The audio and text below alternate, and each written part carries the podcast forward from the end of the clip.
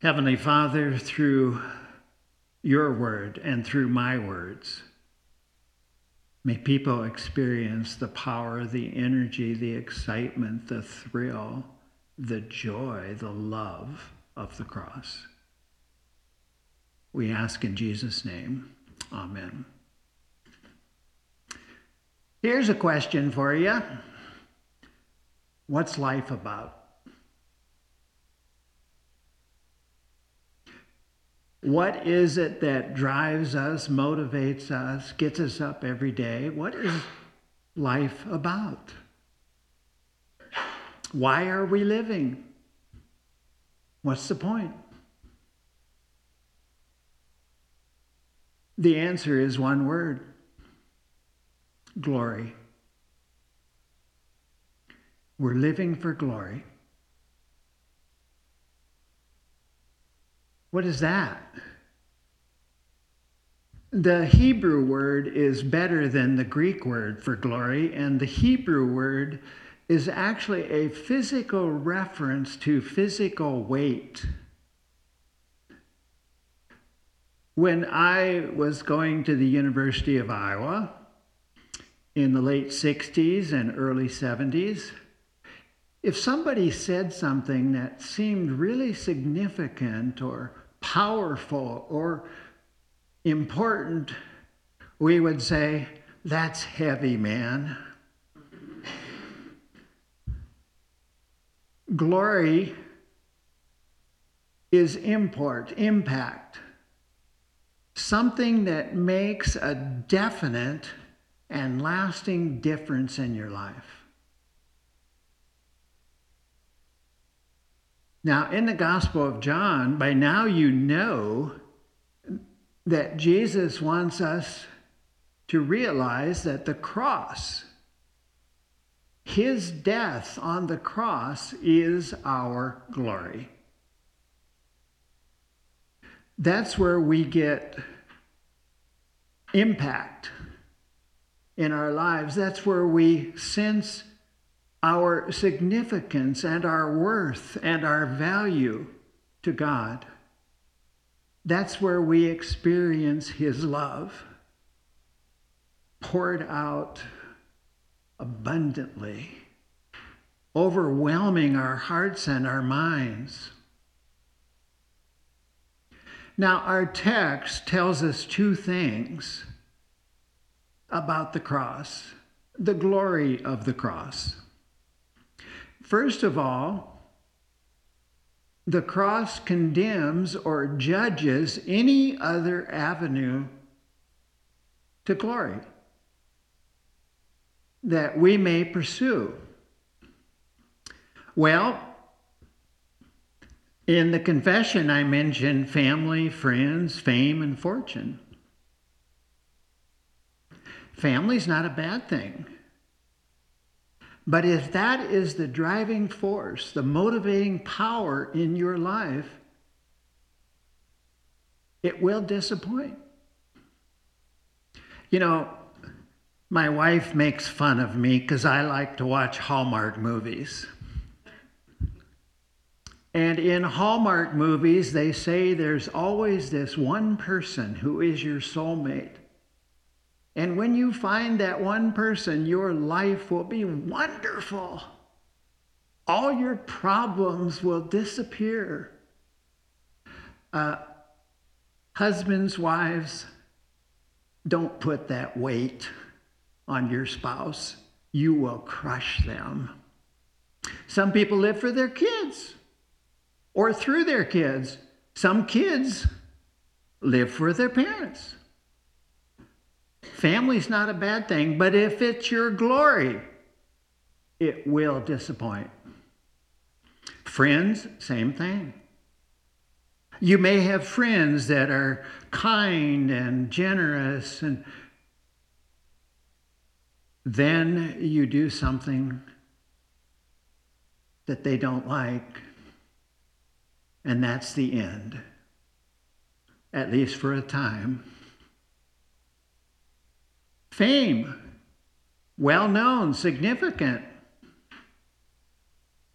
That's the goal of many in this world. I think that's the goal primarily of the movie industry that actors want to be famous. They think that makes their lives significant. Fortune, that's the that's the age old bugaboo. This country has been sold the false gospel that if you have enough money to buy the things you enjoy, to go on the vacations to places that are wonderful, to take trips, that your life is going to be great. If you glory in your money, it will disappoint you. Uh, in my confirmation class, I did the six P's, and I asked the kids, Can you give me an example of each one? Well, I started with popularity. That's really simple. High school. Then I went to power. Well, that's a little trickier. But talk to the stressed out parent who's trying to fit in soccer practice and school and after school activities and this and that. And all they want is to be in control that their life would be organized, that they would have some time for themselves. Uh, good luck until the kids uh, grow up and leave home. That ain't going to happen. Well, then there's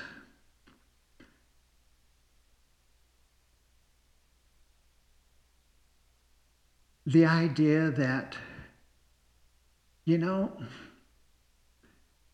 if we just could gain this, then our lives would be wonderful, and that's prosperity. That's not hard to figure. I mean, there, the woods is full of them. People who are living for the things they can buy, the things they can do because they have money. Well, we go to pleasure, and that gets kind of tricky. There's habits, there's addictions that people engage in and indulge in that they think will make their lives more pleasurable. You go to prestige, and the idea that if I'm just recognized as somebody who is significant and important, that makes me significant. And finally, piety. You know what most Christians think Jesus is about? Why they come to the church? Jesus is going to be their personal assistant to help them get the things they've always wanted, to help them get their real glory. I'm sure you've heard this on TV. If you just follow my three point plan or my five point plan, God will bless you. Jesus will make your life wonderful. Do you know most people come to church for the first time because they're experiencing some difficulty, some trouble, some struggle in their life, and they think, Jesus can fix that? Then I can get back to pursuing my real glory.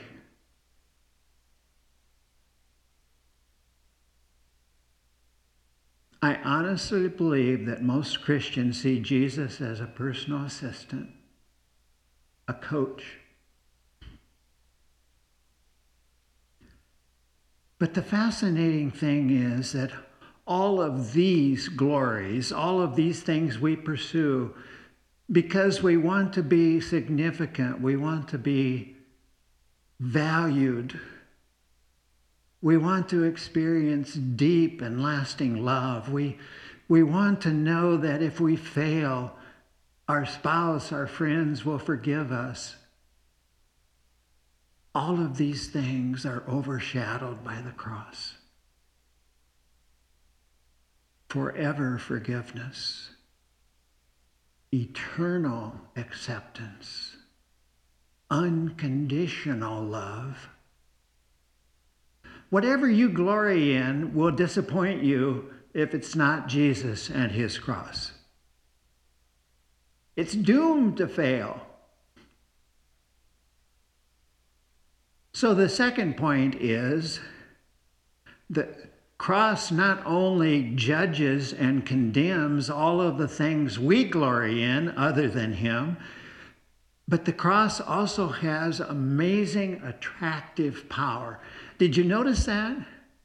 When I am lifted up, I will draw all people to myself. Because ultimately, the cross gets down to the real thing we all want and need, the real glory that we're searching for, the real glory that we're seeking here and there and everywhere. That we have been loved beyond belief, forgiven without limit, accepted eternally, today and forever. That has tremendous attractive power because every person on this planet is seeking glory.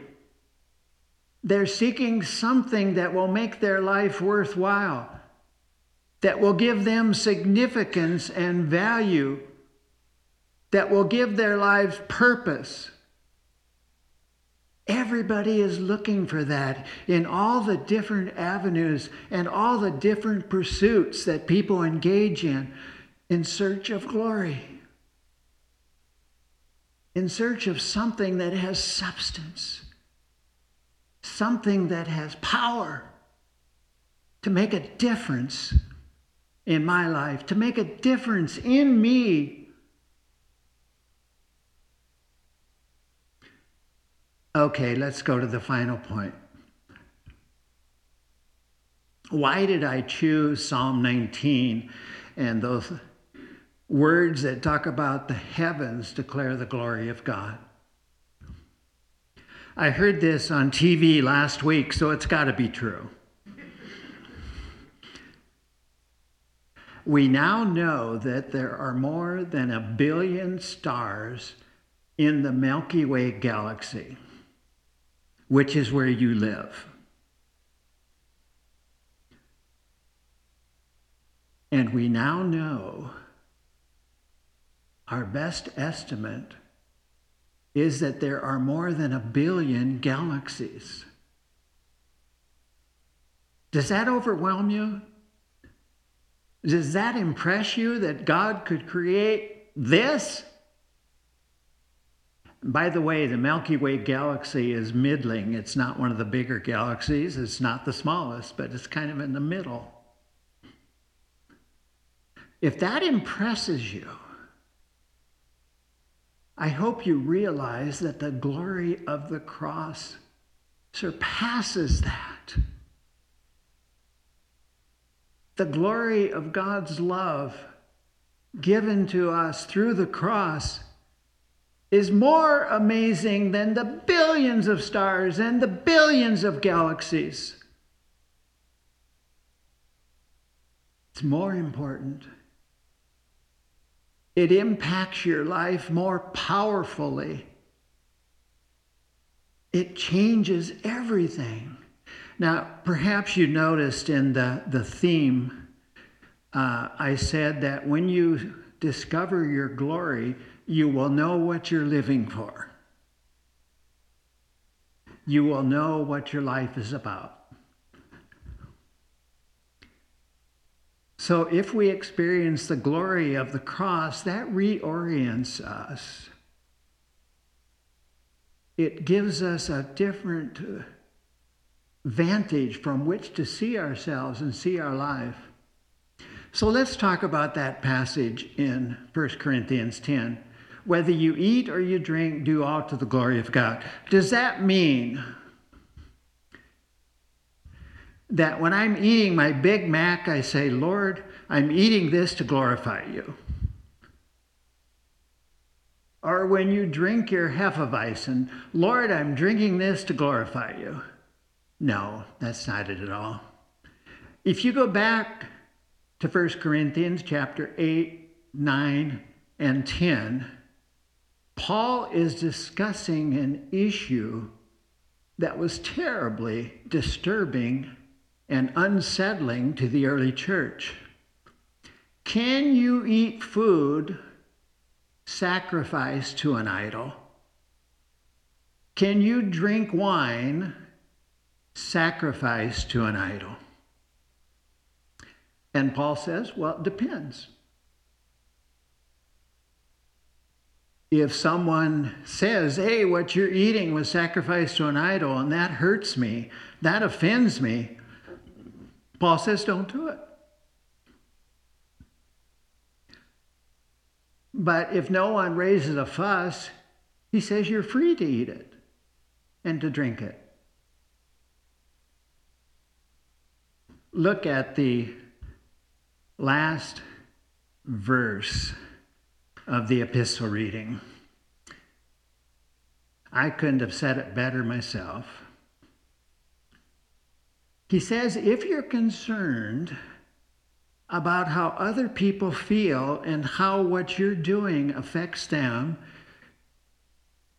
I am not seeking my own good, but the good of many, so that they may be saved. Uh, one of my classmates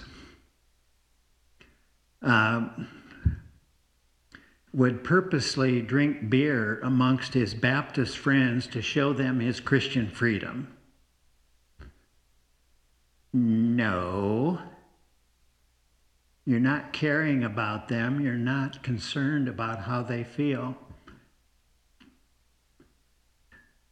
My wife's parents uh, belonged to a church uh, that was against drinking alcohol, beer, wine, hard stuff. So, as a husband of their oldest daughter, should I bring a six pack of beer into the house and say, I'm going to show you my Christian freedom? No.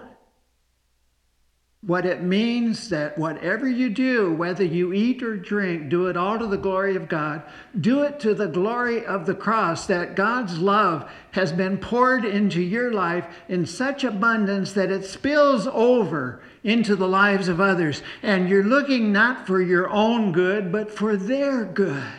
You're not looking to serve yourself, you're looking to serve them. When you glory in the cross, you are glorying in God's love. And that love so infects and impacts you that it spills over into the lives of others. Let's pray.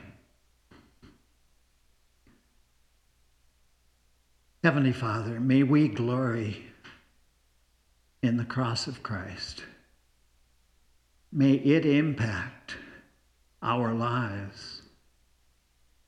May it make a huge difference in how we live in this world.